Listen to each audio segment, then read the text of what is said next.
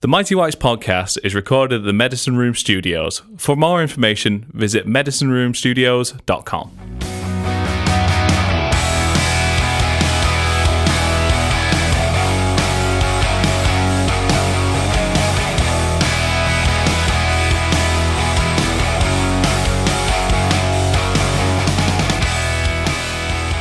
Hi, welcome to episode 41 of the Mighty Whites podcast. I'm Jack. I'm joined from Portland by Casey. Good morning. This could go really wrong, this podcast, because with how busy we all are, it's definitely going to be a couple of days before it comes out, so everything will definitely go wrong on Wednesday and Thursday, without a doubt. QPR's going to get rearranged again. Yeah, just like the last time. Because of the gap and everything, the first game seems quite a while ago, but it feels quite recent to me because it sticks out because it's so much fun going to away games. I'd forgotten how much. How was that for you? It was great. Apparently there was a shitload of trouble going back for train, but I went on the coach, so I never saw it. Happy days. 1-1 at Middlesbrough. I thought as much as it's going into the game, if you get a point away at Middlesbrough, that's never a bad result, really. It's a tough place to go, but I feel like it was definitely 2 points dropped. Yeah, seeing especially the chances we created in the second half, we probably should have done better. Patrick Bamford probably should have had one or two. The one off the Jansson header that hit the post, I mean, he really had to score that. It was a simple one with that. The look Tyler Roberts is giving him, because Tyler Roberts is right behind him. He's lining up a volley as well. And Bamford hits it, and Bamford's laying face down in the ground. He knows. And Tyler Roberts is just stood behind him. You could just see it on his face. Just, how have you not scored this? That's not what it was, mate. It was looking at him with a look of longing because he was thinking of a Magnum. I did like that, actually. That was a nice touch from Tyler Roberts after the game when he took the picture with the Magnum. Yeah. Well, there was that guy, wasn't there? If Leeds score here, I'll get a tattoo of Tyler Roberts eating a Magnum on my arse. And then he just replied to him, never doubt us again. You saw some of the comments of going, well, what are you going to go for? Double chocolate, caramel, is it going to be a Magnum Blanco? Dude, what are we going with here? Dude, don't say that about Tyler Roberts. No, it was a weird one, because even in first half, I thought Leeds played the better football, but they had a couple of really good chances from set pieces with Shokora, Aidan Flint being massive. Yeah. But we got in at half-time and they just went to sleep completely. Like, Ayling, who, it does have to be got out of the way, Luke Ayling was absolutely horrendous in this game. Like, just all game. He's a good player, but he had an awful day. But he got caught too far forward. But Hernandez covered him well, got into position to track the runner, and then he just jogged forward 2 yards for no reason and let him in behind. Pulled it back for wing, and Phillips is 10 yards away from his man in a simple finish. And that, I think, was the only effort they had in the second half. The only other thing I kind of picked up, I noticed watching that, is that Gjanni Alioski also seems to be in there making a sliding tackle, over towards the right centre-back position.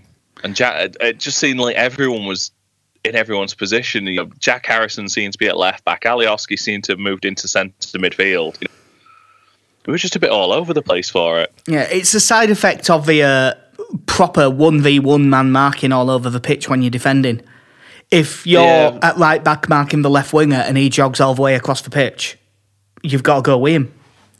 Yeah, we've seen it with Barry Douglas a few times because it's never a case of handing a player over, is it? It's always very much man for man. So quite a few times this season we've seen Barry Douglas coming into the centre, sticking with his man, and that's why I keep mixing him up with Forshaw.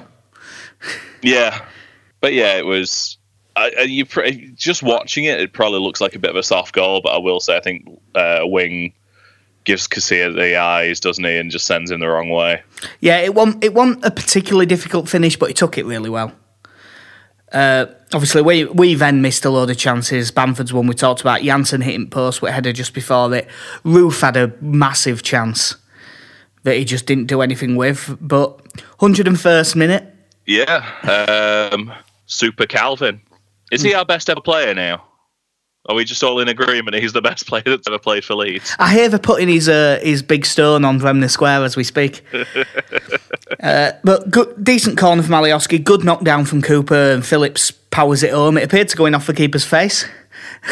Yeah, just couldn't quite get his hands up in time by the looks of things. But yeah, great to see Kalvin Phillips. What would he have been about 3-4 yards out at most? Just got a good power on it. It was a weird reaction I had in the ground. I didn't jump up and down at all. It went in, and I got like 2% happy and 98% relief. I literally just went, get in, and just hugged the bloke next to me.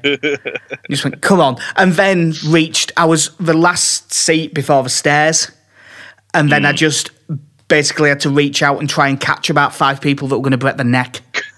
Because, I mean... You know, like, the stairwells used to be full at away games when we were kids. Oh, it's way more now. There was as many people in the stairs as there was in the seats. Yeah. Which apparently has been the case all season. It's picked up a lot of it last couple of years while we haven't been there that much. Yeah. But obviously I was catching people on one leg because of my knee. I could not walk by the end of the game. Risking your own life and limbs. We neither of us get a point for that because I went for a 2-0 defeat because pessimism is the way to go, and you had a 1-0 win. The other thing to come out of that, of course, that is, even though it was during the game, it's more away from football. Jack Clarke was taken ill during the game and transferred to hospital. It appears he's okay, but there's no news in terms of when he's returning to football as of yet. Yeah, Jack Clarke, God rest his soul. He from what I heard as well, Bielsa was so sort of transfixed on the game. It was actually Tony Pulis that was kind of like, should we not be seeing to this lad here? Yeah. Anybody? Marcelo Bielsa, what? What's happening? Oh, he said, can someone take care of this, please? Our game to get back into here. Oh, I just remembered, actually, I'd blocked this out. I did have a moment where I had to yell at our fans because... Obviously, you get a group of 4,500 people, a certain percentage of them are going to be morons. So the game stopped. You know, you can see all the medical staff around our dugout. At this stage, our best guess is that it's a fan and the players have moved out of the way and they've moved them into the dugout. You know, to see what's going on. And about 20 fans, not that far away from me, started chanting, "What the fuck is going on?" And it wasn't just me, quite a few turned around and went, oh, shut the fuck up. Have some fucking sense. Someone might have had an heart attack for all we know. And I just thought, you fucking self-obsessed idiots, not able to realise that something like that might have happened. And then I bet they felt like shit when they got back in whatever transport they did to get home and saw that it was Jack Clarke. Yeah, not entirely covering themselves in glory. No, but speaking of not covering themselves in glory, Swansea lost to us. Dan James finally appeared at Ellen Road and got a game. Did you see that picture of him at the corner where he looked so solemn?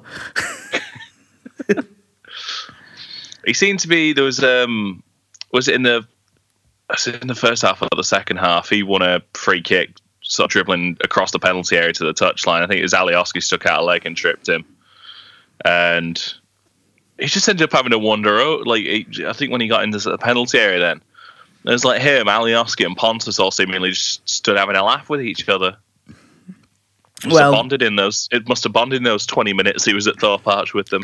Yeah, or maybe a couple of the players were there with him for his 5-hour sit-in in the East Stand. But as the song went round the ground, Daniel James, he wants to be Leeds.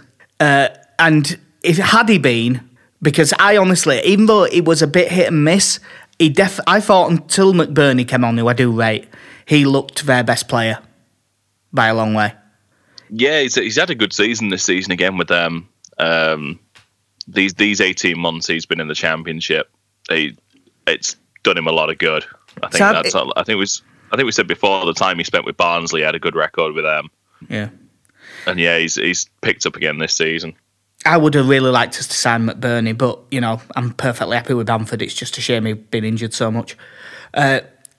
We should have won this game by 4 or 5, to be honest. Jansson got me a few quid with his opener, good left foot finish. I cannot believe that I backed him any time and didn't back him for goal. I was a... Because I put a thing on Twitter, actually, before the game, railing against the people that get so smashed before the game. I wouldn't have said you were railing against them. Oh, I was able to phrase it in a more polite manner because, you know, it's... But I was getting... this couple really fucking pissed me off. They were in, my dad were getting a coffee, and they were right in front of him, and just yelling at each other. And the argument was, I'm not drunk, you're drunk. That they were both having, and they were both absolutely fucking smashed. Like, they will have had... If you ask them the score now, they won't have a clue what score this game was. And I just thought... And it was doubly at me, because on the way to the ground, me and my dad were on about how... Because there'd been a load of arrests at the Leeds Borough game. But very few of them were actually for the fights. There were quite a lot of them were for possession of drugs. So we were on about... people who... I was going, right, I understand going to a nightclub and taking coke. I don't do it, but I understand it. Dropping ecstasy at the Riverside. Who takes coke at a football match? Like, what the hell benefit does it have? Allow you to... Other than allowing you to drink more, maybe. If you're coked up in the 90th minute of a close game, though, Jesus, you'd be at risk of a heart attack. Well, to be honest... when Leeds were hanging on at the end of this, I think you could have confused 20,000 of the 35,000 for having been on something. Like yelling at Tyler Roberts to close the keeper down when it was a really bad time to close the keeper down.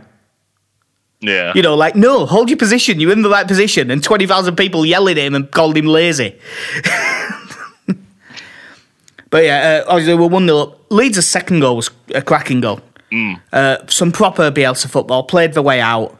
Ayling got ball, went down, cut inside. Really good crossfield ball to Alioski. Good cross, good header from Harrison at near post.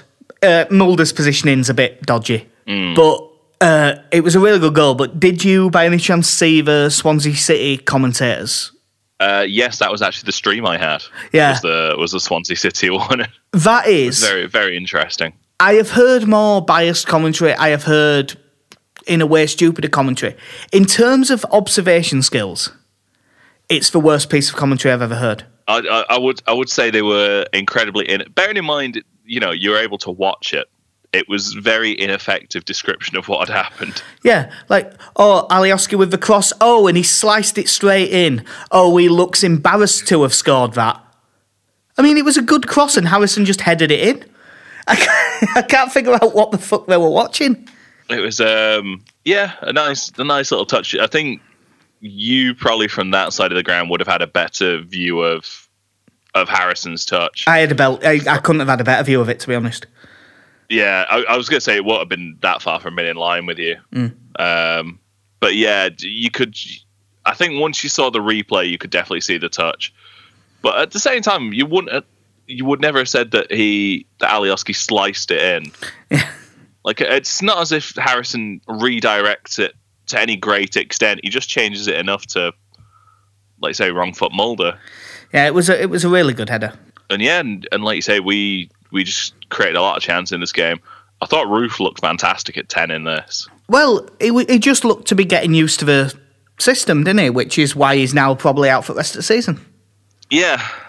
Because we're Leeds United, we can't have nice things. Yeah, he did. You know, I think for him as well, you could see over the last couple of weeks how frustrated he was getting playing up front and not really getting the service. So I think it suited him these last couple of weeks to be dropping in that little bit deeper, getting it. You know, he's getting sort of in between the defence and the midfield, and just getting a bit more time on the ball. And he just looked up for it in this game. Yeah, I honestly think this game at the start of the season would have been so much more comfortable. And then a couple of minutes left, and I hate to rag on him because he has got a lot of unfair stick because he's been really good for ages and he's just in a bad bit of form. But Ayling was way better in this game. And then the tackle he made to give away a penalty. When you're just watching something, you just think, oh no. It's such a stupid piece of defending to do. Like, yeah. Was it Douglas that gave the one away in the last minute that Peacock Farrell saved? Yeah. Against Reading. And again, it was in a similar position, wasn't it? It was right at the corner of the area. There was no real danger. I thought this one was even worse because at least Josh Sims was running with pace. Mm. I mean, when Ayling does it, he's got his back to goal and he's moving away. It's such a poor tackle. If it had held off that tackle 2 seconds, it'd be a free kick. Mm. It'd be fine. Just for me as well, getting to watch it back in slow motion, you just, what are you doing, Luke? Yeah, there was no doubt about it. It was definitely a penalty. No, it was just one of those things. But like you say, then at that point, and I think given that we've not been in the best form the last month and a half, it gets a bit nervy. And like you say, that's when actually you don't want Tyler Roberts pushing on to close down the goalkeeper. No, hold your positions, you know. It was very panicky in the, like, as panicky as I've ever seen it, genuinely. Mm. People were terrified they were going to equalise. And I mean, I was as well. I just held it together a bit better than some people. You know the guy that sits next to us, the tall bloke. He's a really, really nice guy. I love that guy. That last minute and a half, I honestly thought I might have to ring an ambulance at this rate. Was he dropping a few C-bombs? No, he wasn't angry. He wasn't shouting. He wasn't swearing. He looked like he might die. He was like, just, you know that clip just before Dzeko makes it 2-2 against QPR in that game? Yeah. Where that guy's like throwing his coat on the floor and kicking the seat.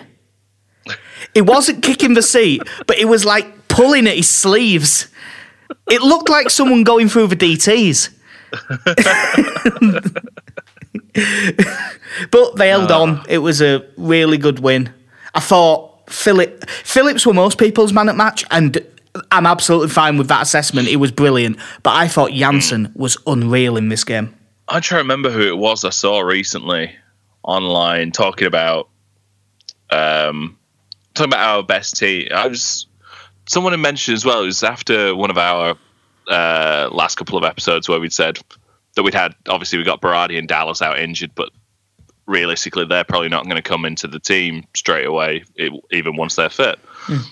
And someone said, no, Berardi would be in, you take Jansson out. I was gobsmacked. I know where he's coming from, because at the start of the season that was Bielsa's preferred team. But even with Bielsa's loyalty to players, I don't see, you couldn't drop Jansson now. He's been in the best form he's ever been in since he's been here. Like, you know, he played some nice stuff when he was with Kyle Bartley, and the first half of last season he looked good. But Jesus Christ, these 2-3 months now, he's been fantastic. Especially that spell when Cooper was out, and it's been essentially been him and Phillips. Yeah, he's been unreal. Yeah, I don't just think he's a Premier League player. I think he's a top half Premier League player. He's very good. And there's a lot of teams in Premier League that I look at and think he's better than their centre backs, including look at Arsenal. He's better than Mustafi. Yeah, you look at Chelsea's team. You could see him coming in and being a lot more solid there. Well, Chelsea's weird at the minute. I don't think any centre back can make a difference. If you're going to make the same 3 subs every game when it isn't working. It's the David O'Leary thing of just, what is the score? Doesn't matter. Put Robbie Keane on. It will be fine. Yeah. I went 1-1 than that because I wanted to be pessimistic, and you went for 2-1 leads. Yes. So after 35 games, your lead is up to 18 points. But Leeds got a draw at Middlesbrough and then won at home to Swansea, so you can guess what my predictions are going to be for the next ones. Yeah, we'll take that as long as it keeps us up there. Yeah, we have various news. Since we last played, under-23s have played 3 games. They got beat 1-0 at Chef Wednesday, which by all accounts was a horrendous match, which luckily they didn't put on LUTV. Yeah, I heard that was a bad game. They beat Notts County 2-1, which should have been 8 and 9. Tyler Roberts had one of the worst days of shooting he will ever have. I'm glad he had it in the under-23s. Yeah. It wasn't just missing target, he was putting it 10 yards off at bar. I don't know what got into him. And then they got... I was going to say that was that the Premier League Cup game as well? Yeah, that was the Cup game at Guiseley. Yeah, and another decent turnout for that. Yeah, Izzy Brown with a pen that he won after a good ball over top from Berardi, and then Ryan Edmondson got the winner late on. And then yesterday, Leeds 2, Bolton 0. They weren't very good first half, Leeds, to be honest.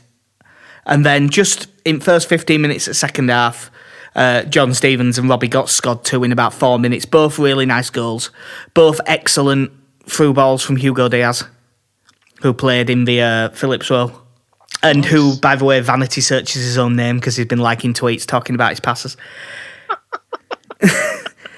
He liked ours, but I tagged him. That's fair enough. And then I noticed that he's been liking other ones too. But fair enough. If you have a good game, you're going to want to look, aren't you? Yeah, your boy Robbie Gotts with a goal. Have you seen that yet? I haven't seen the goals now. No, it was like a chip ball over top from Diaz, and he like chests it down and lobs it off at keeper in like one movement. Because he played in midfield again, and he had another really good game. Yeah. The other main thing out of them is Dallas and Berardi played half an hour against Notts County and 45 minutes against Bolton. It's good to see them getting a bit more game time, and hopefully Berardi doesn't have another breakdown. Izzy Brown getting some more game time, and I'm sure he's only 4 or 5 games away now. We will come on to it more, but I think he's in with a decent shot at starting on Saturday. Yeah, I suppose if Roof's out. With Roof being out, because of his loyalty to players and how he likes people he's seen before, I think there's about 70% chance Tyler Roberts plays at 10 and 30% Brown. Mm. But I think he's got a chance. I think I'd play him. I think if you're gonna chuck someone in, I think Bolton at home is the time to do it. Yeah, like you say, I think a bit of pressure off for that game. The one combination I don't want to see that we kind of went with when I first got back to Leeds was the Phillips foreshore click, sort of 3 players in the middle from midfield, and I just didn't like Click playing at 10 at all. It just didn't work. It didn't suit his game at all. Yeah, I wouldn't mind it being Phillips and Forshaw, but I agree. I've explained before that the reason I think Click gets so much room is central midfielders don't track his run from a number 8 position. Holding midfielders do track his runs from a number 10 position. And I think that takes away a lot of his game. And it also means that there's too many times when he receives ball with his back to goal, which takes away his option to shoot. Yeah. I was a bit annoyed, actually, because I totally forgot that the Leeds-Bolton game was at Ellen Road, and I was off work. I could have gone. Yeah, it'd be quite nice to see the under-23. To be honest, against Bolton, I wouldn't mind just putting the under-23s out against them. I'd still fancy his chances. I must admit that I'm not saying out because I don't trust us at all. There was good under-23s news. Clarke Oduor signed a new 18-month deal, and the one I'm really happy about, because I was on about it on podcast a couple of weeks ago, Robbie Gotts has got a new deal, 3.5 years. Yeah, clearly see something in him to give him a 3.5 year deal. Like, you know, seeing Clarke Oduor get an 18-month deal, you think that's sort of the usual at this time of year. So for someone who hasn't played a first-team game, you know, I know he's been on the bench a couple of times. What's Robbie Gotts? 18, 19? I think he's 19 now, but I really like him. And he's very useful to the way we play, because he can play right and left back, and he can play holding mid, and he can play as the centre mid as well. And I actually think the centre mid role might be the best one for him, from what I've seen. It's good that, especially at that age, it shows you that they've got some faith in someone to kind of kick on and develop a bit. Then let's give him 3.5 years at 19. But you know, with the way our under-18s and under-23s have been playing this season, there's a few of them you got to look at and think they probably deserve, you know, at least another year or so to give them a chance to prove themselves here. Yeah, speaking of 18s, they got beat 4-2 at Burnley earlier today. I'll tell you what, who else was good in that Bolton game? Alfie McAlmont was good when he came on. Yeah, someone who's his name's got mentioned a bit more, especially sort of as the season has gone on. I think I only really know him as a central midfielder. I don't know if he's played elsewhere in the team, but he's pretty much always been centre mid or holding mid.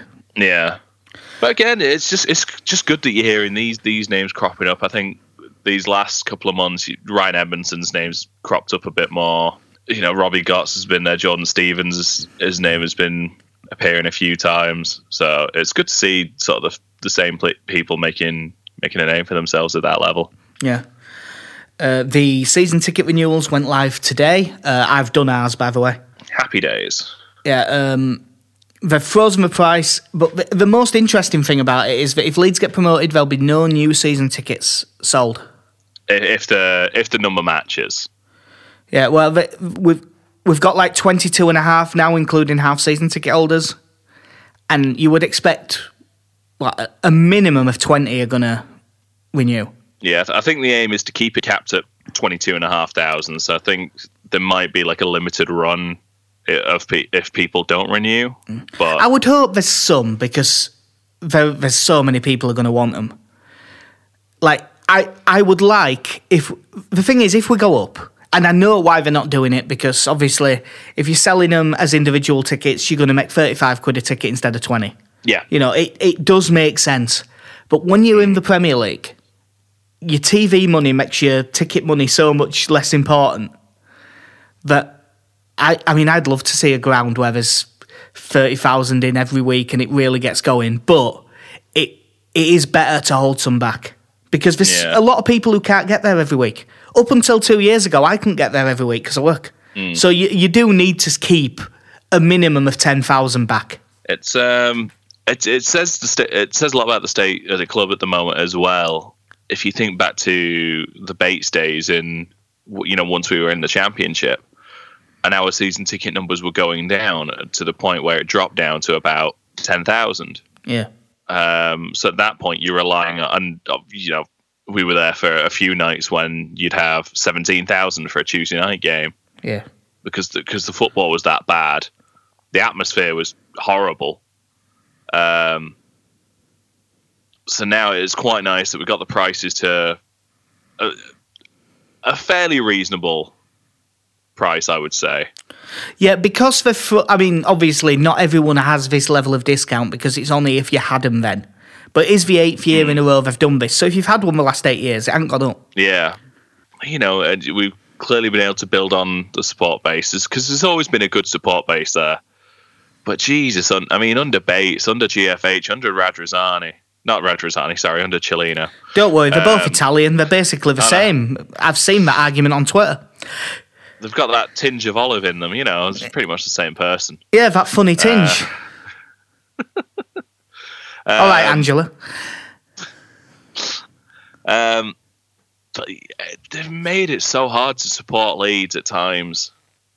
You just, between trying to offend as many people as they can, making it expensive, just Cellino with his fucking pie tax and shit like that.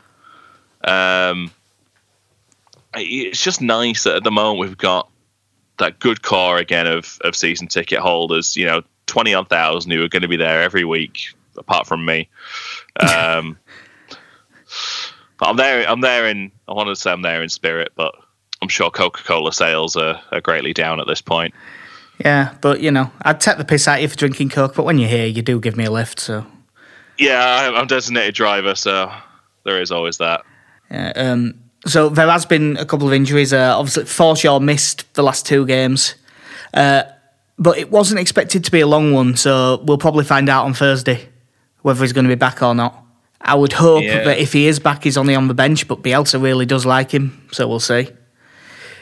I would think even... Because all the signs point to that if he'd have been fit, he would have played ahead of Phillips at Middlesbrough. Which would have been very disappointing. But since then, Phillips has had two fantastic games at holding mid.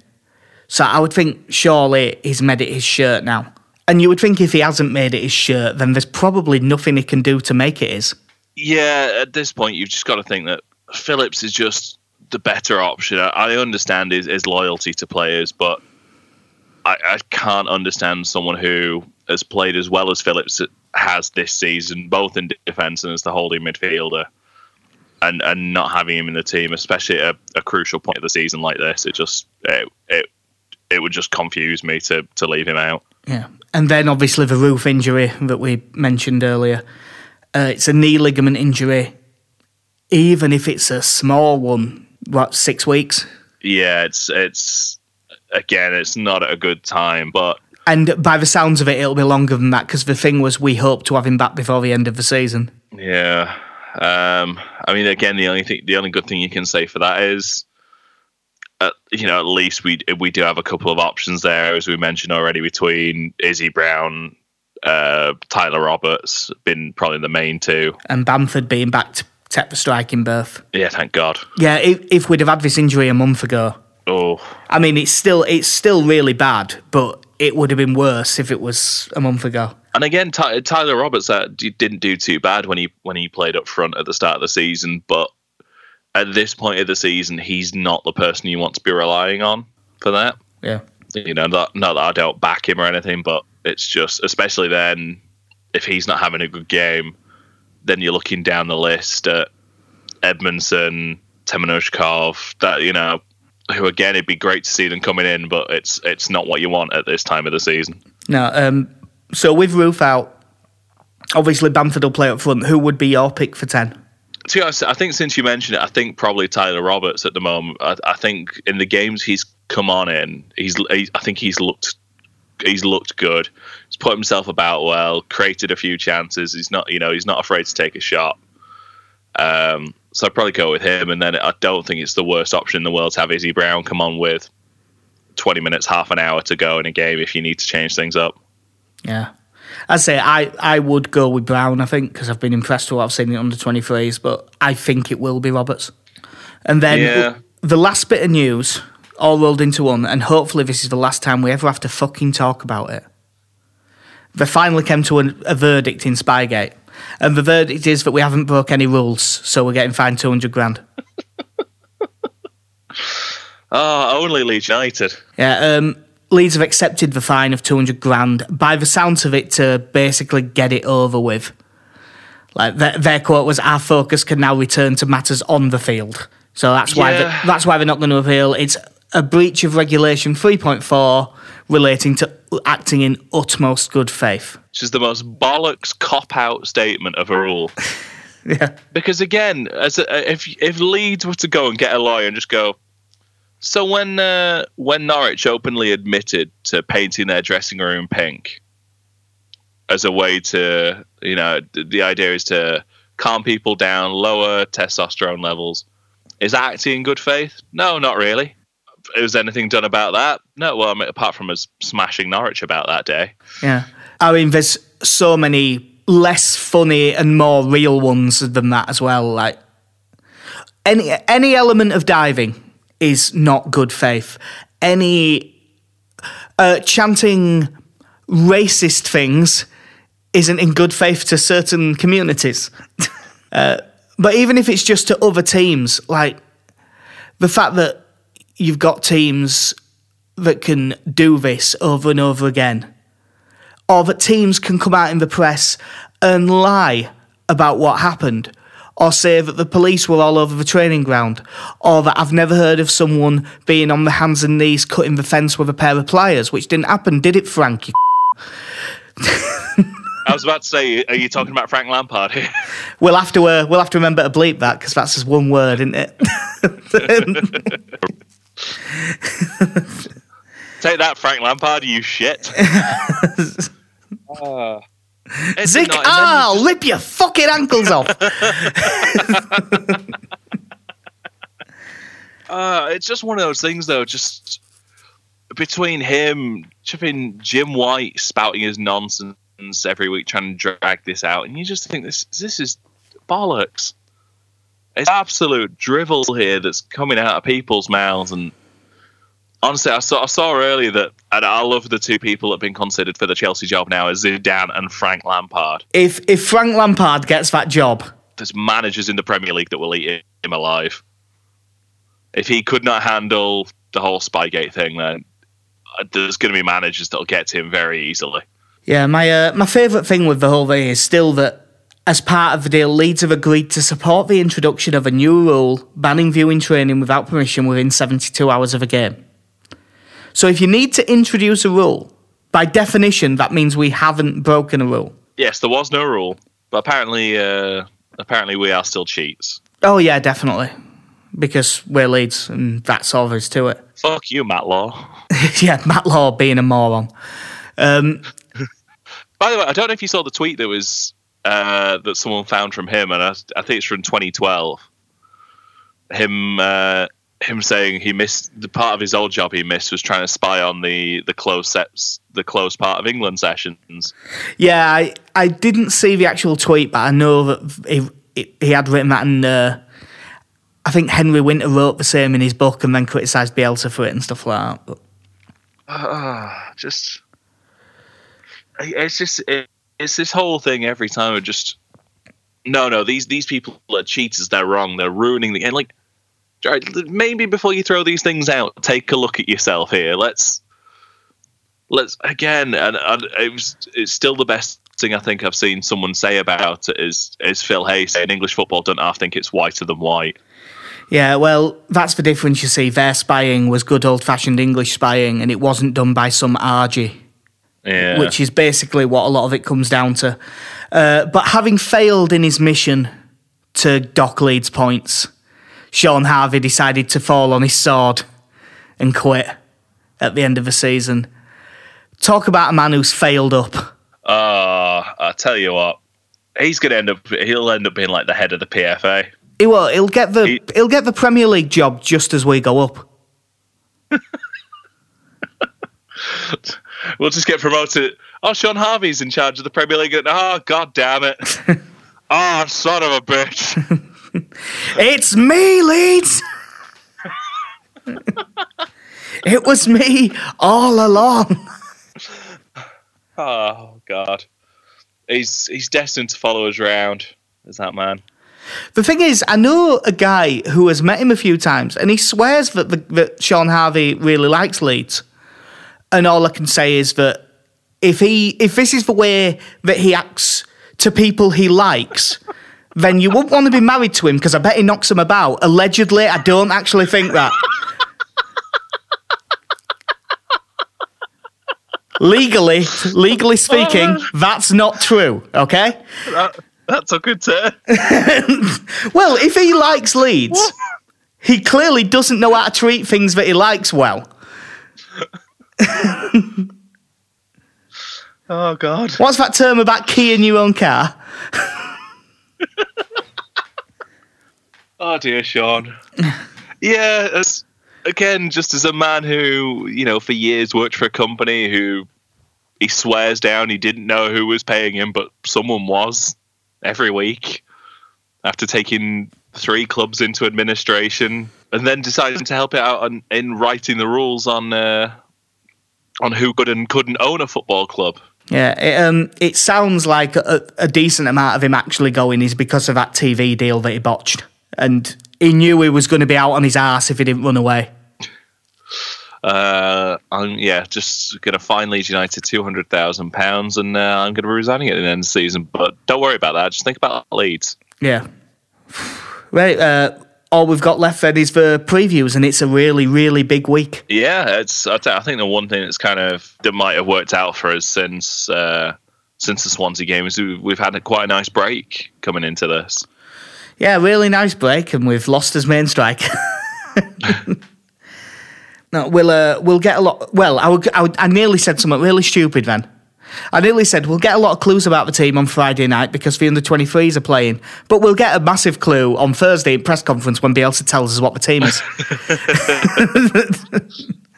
Would be far more accurate. Yeah, I mean, to be honest, coming into this, Bolton at home, there's a couple of players you could kind of bring in and out, and I'd feel like it wouldn't make any difference. Yeah, with the Bolton game, it's much more that if we play well, we'll win. What I will say is, and I never bet against Leeds, and I'm not gonna, but no team in the Championship is 16-1 to win a match. And that's what priced Bolton out for this game. Wow. That's massive. I did see their, did they beat Birmingham 1-0? Yeah, that was That's their last away game, actually. The last 5 are 1-1 v Reading, lost 2-0 at Sheffield United, got beat 2-1 by Preston, won 1-0 at Birmingham, and then they got beat 4-0 by Norwich at weekend. Did you see who got the assist for the goal at Birmingham? No, but by the way you said it, I'm going to guess it was my boy. It was. It was Luke Murphy. My boy Luke. He played in everything. Yeah. When I had a look through their squad, as you'd expect, it's not that much of a squad. But the last three matches they've played two up front. I mean, when you're in their position, you probably should. Yeah, last three games they've played a 5-3-2, which it'd be interesting. I would assume that if Leeds did play three at the back, they'd just drop Phillips in. Yeah. But there's a chance we could be. They've changed the goalkeeper. Remy Matthews has taken spot from Anik, and although he conceded 4, he had quite a good game against Norwich, saved a penalty, and they could have had 7 or 8. That sounds of it. Yeah, that was one of the games you were looking at and thinking, well, they're not going to do us a favour this weekend. No. Centre-back wise, Mark Beavers, Jack Hobbs, David Wheater, they're all, you know, okay, but no better. Olkowski at right-back's quite decent, and they've been playing Craig Noon as a left-back. Yeah. Which doesn't mean out. When they play three centre mids, they've got 5, really. Gary O'Neill, Jason Lowe, Callum Connolly, Josh Vella, Luke Murphy. It'll be any of those three. I would guess Connolly, Vella and Lowe, probably. Yeah. Because Gary O'Neill's very old and he won't have the engine to chase around. No, I imagine he is very much a last 20 minutes sort of player. And then up front, they've been playing McGuinness, Donaldson or Sammy Amiobi.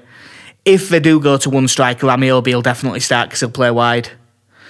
But it's a nothing squad. The only player that they've got that I truly rate, apart from Luke Murphy, of course, is Olkowski. I do think he's a decent right-back. But only decent. I don't think he's brilliant or anything. And Amiobi's got a few tricks. But, you know, these are crap. It's a game that we really should win at home, so I'm going to say 1-1. I tell you what, I'm feeling very confident. I'm going to say 4-1 because even now I still think we've got a mistake in us to concede a goal. I might not predict us another win all season. If it gets us up, it's worth it.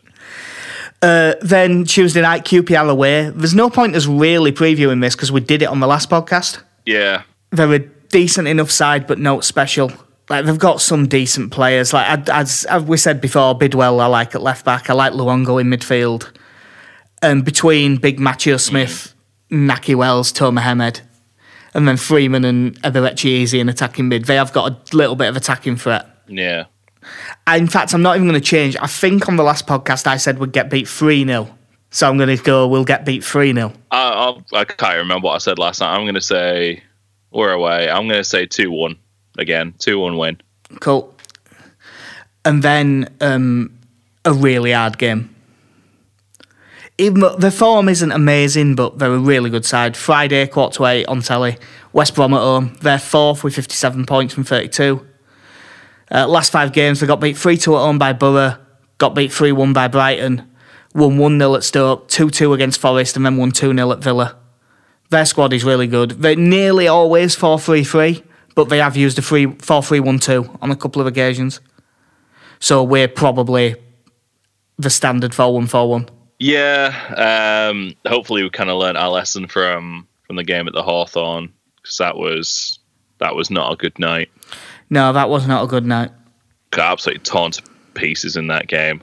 Well, we're unlikely to have, because like, that was one of Dallas's worst games at fullback, wasn't it? Oh, yes. When he got absolutely ripped to bits. That'll have been probably one of the last things Saiz ever really did for us, was getting the assist for Hernandez in that game. He got that one, and then he got another one in the next game that we won 2-0, and I can't remember who against. That would have been my first... The next game was my first game back as well, and it was... Was it Bristol City? Yeah, it was, because that's... Up until they lost to Wolves in the FA Cup at the weekend, that was the last game they lost. They've been on an absolute tear at the moment, haven't they? Yeah, they've been in really good form. But really good squad. Sam Johnston in goal is a good keeper. Like, you just go through the options they've got. This is to pick a back four from. Mason Holgate, Ahmed Higazi, Craig Dawson, Kyle Bartley, Tosin Adarabayo, Kieran Gibbs, Tyrone Mears, admittedly, is a backup. But that into good a options. 4 is going to be strong. Yeah. And then the midfield, some of the experience they've got there. Well, how many internationals is there in that? Like, Barry, obviously, he's getting on a bit, but you know, 50-odd England caps. That they've got that Lakeem Harper, who's an England youth international, but he's quite highly rated. But Barry's got England caps. Jake Livermore's got England caps. Chris Brunt, I think, was Northern Ireland's captain for ages.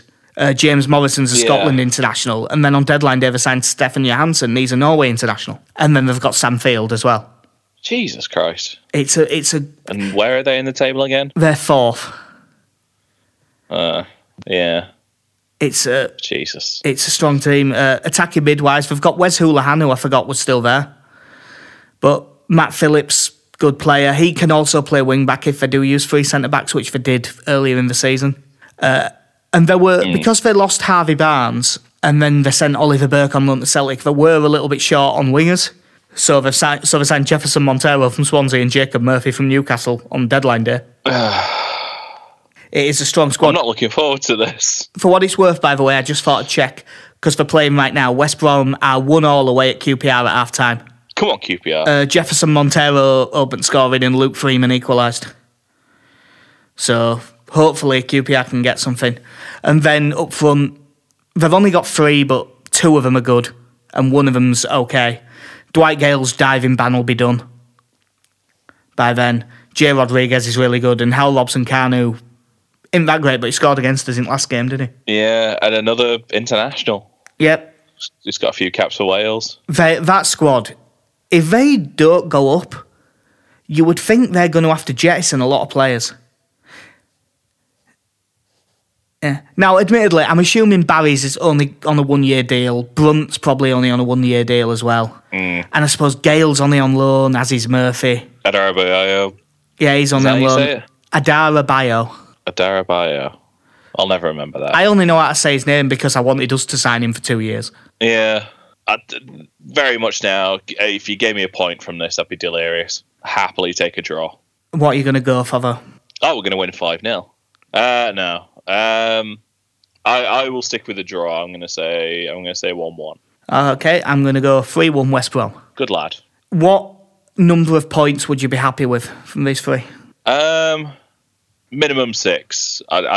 We should beat Bolton and QPR. Yeah. 7 would make me happy. Ah, yes. 7, 8 I'd take. 8 would be 12. Really good. 8 would be amazing. That'd be better than 9. It's like, what is it like in the Checker Trade Trophy when you win a game on penalties? You get an extra point. Yeah, you get 2 points for that. Jeez, I'm glad we're not in League One. Yeah, if we... Minimum 6... 7 would be fantastic. Although to be, we've got to the point now as well where you're looking every game now at how every other team's doing. Yeah, I think we're only a couple of podcasts away from the preview, also previewing whoever Norwich and Sheffield United are playing. Because, the QPR game, that'll be our game in hand as well. Because obviously we didn't play over the weekend, but Norwich and Sheffield United both got results, didn't they? Well, they both won 4-0, didn't they? Yeah, they weren't messing around. I backed them as a double in the hope one of them would lose. But so yeah, at this point now, as much as I'll sit here and say I'd love 7 points, it kind of also depends on how the other teams do. You know, some weeks we might get away with only picking up, 5 points from these three. And if Sheffield United drop a couple of points, then it's not so bad all of a sudden. But yeah, minimum 6. Yeah, as I say, the thing is, we have to not panic if we do drop some points, because everyone will drop points. I thought you were about to say everyone will panic. Oh, everyone definitely will panic. Everyone panicked at the weekend because we dropped a third. We didn't play. Yeah, it's all gone wrong. Everyone was panicking because Sheffield United beat Reading and Norwich beat Bolton. Yeah. Oh, God, it's got tense now, hasn't it? It's really tense. This is way tenser than the League One promotion battle war. Way tenser. This might be, in terms of sport, this is, I think, the most nerve-wracking thing I can think of. Yeah. I don't know how to feel. I've not been prepared for this properly. No. Due to our years of failure and mid-table mediocrity. That's the question, you see, Casey. What was more rattling, this or your parents' divorce?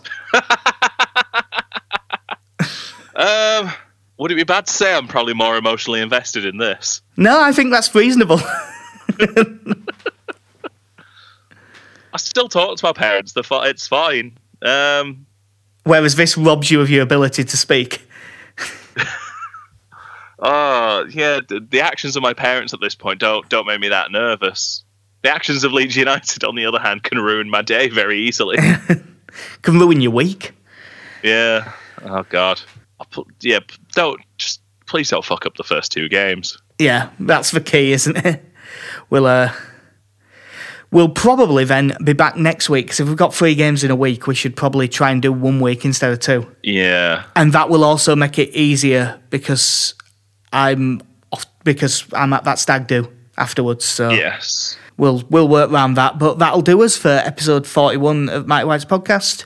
We're at Mighty Whites Pod on Twitter, at mightywhitespodcast.com. The stuff that we write goes up on Through It Altogether, which is at THRU. It's all LUFC. We will turn into Quivering Rex like the rest of you, and we just have to hope that when we come back we're not crying into the microphones. But I've been Jack, see ya. And I've been KC, see you later. Cool, in a bit.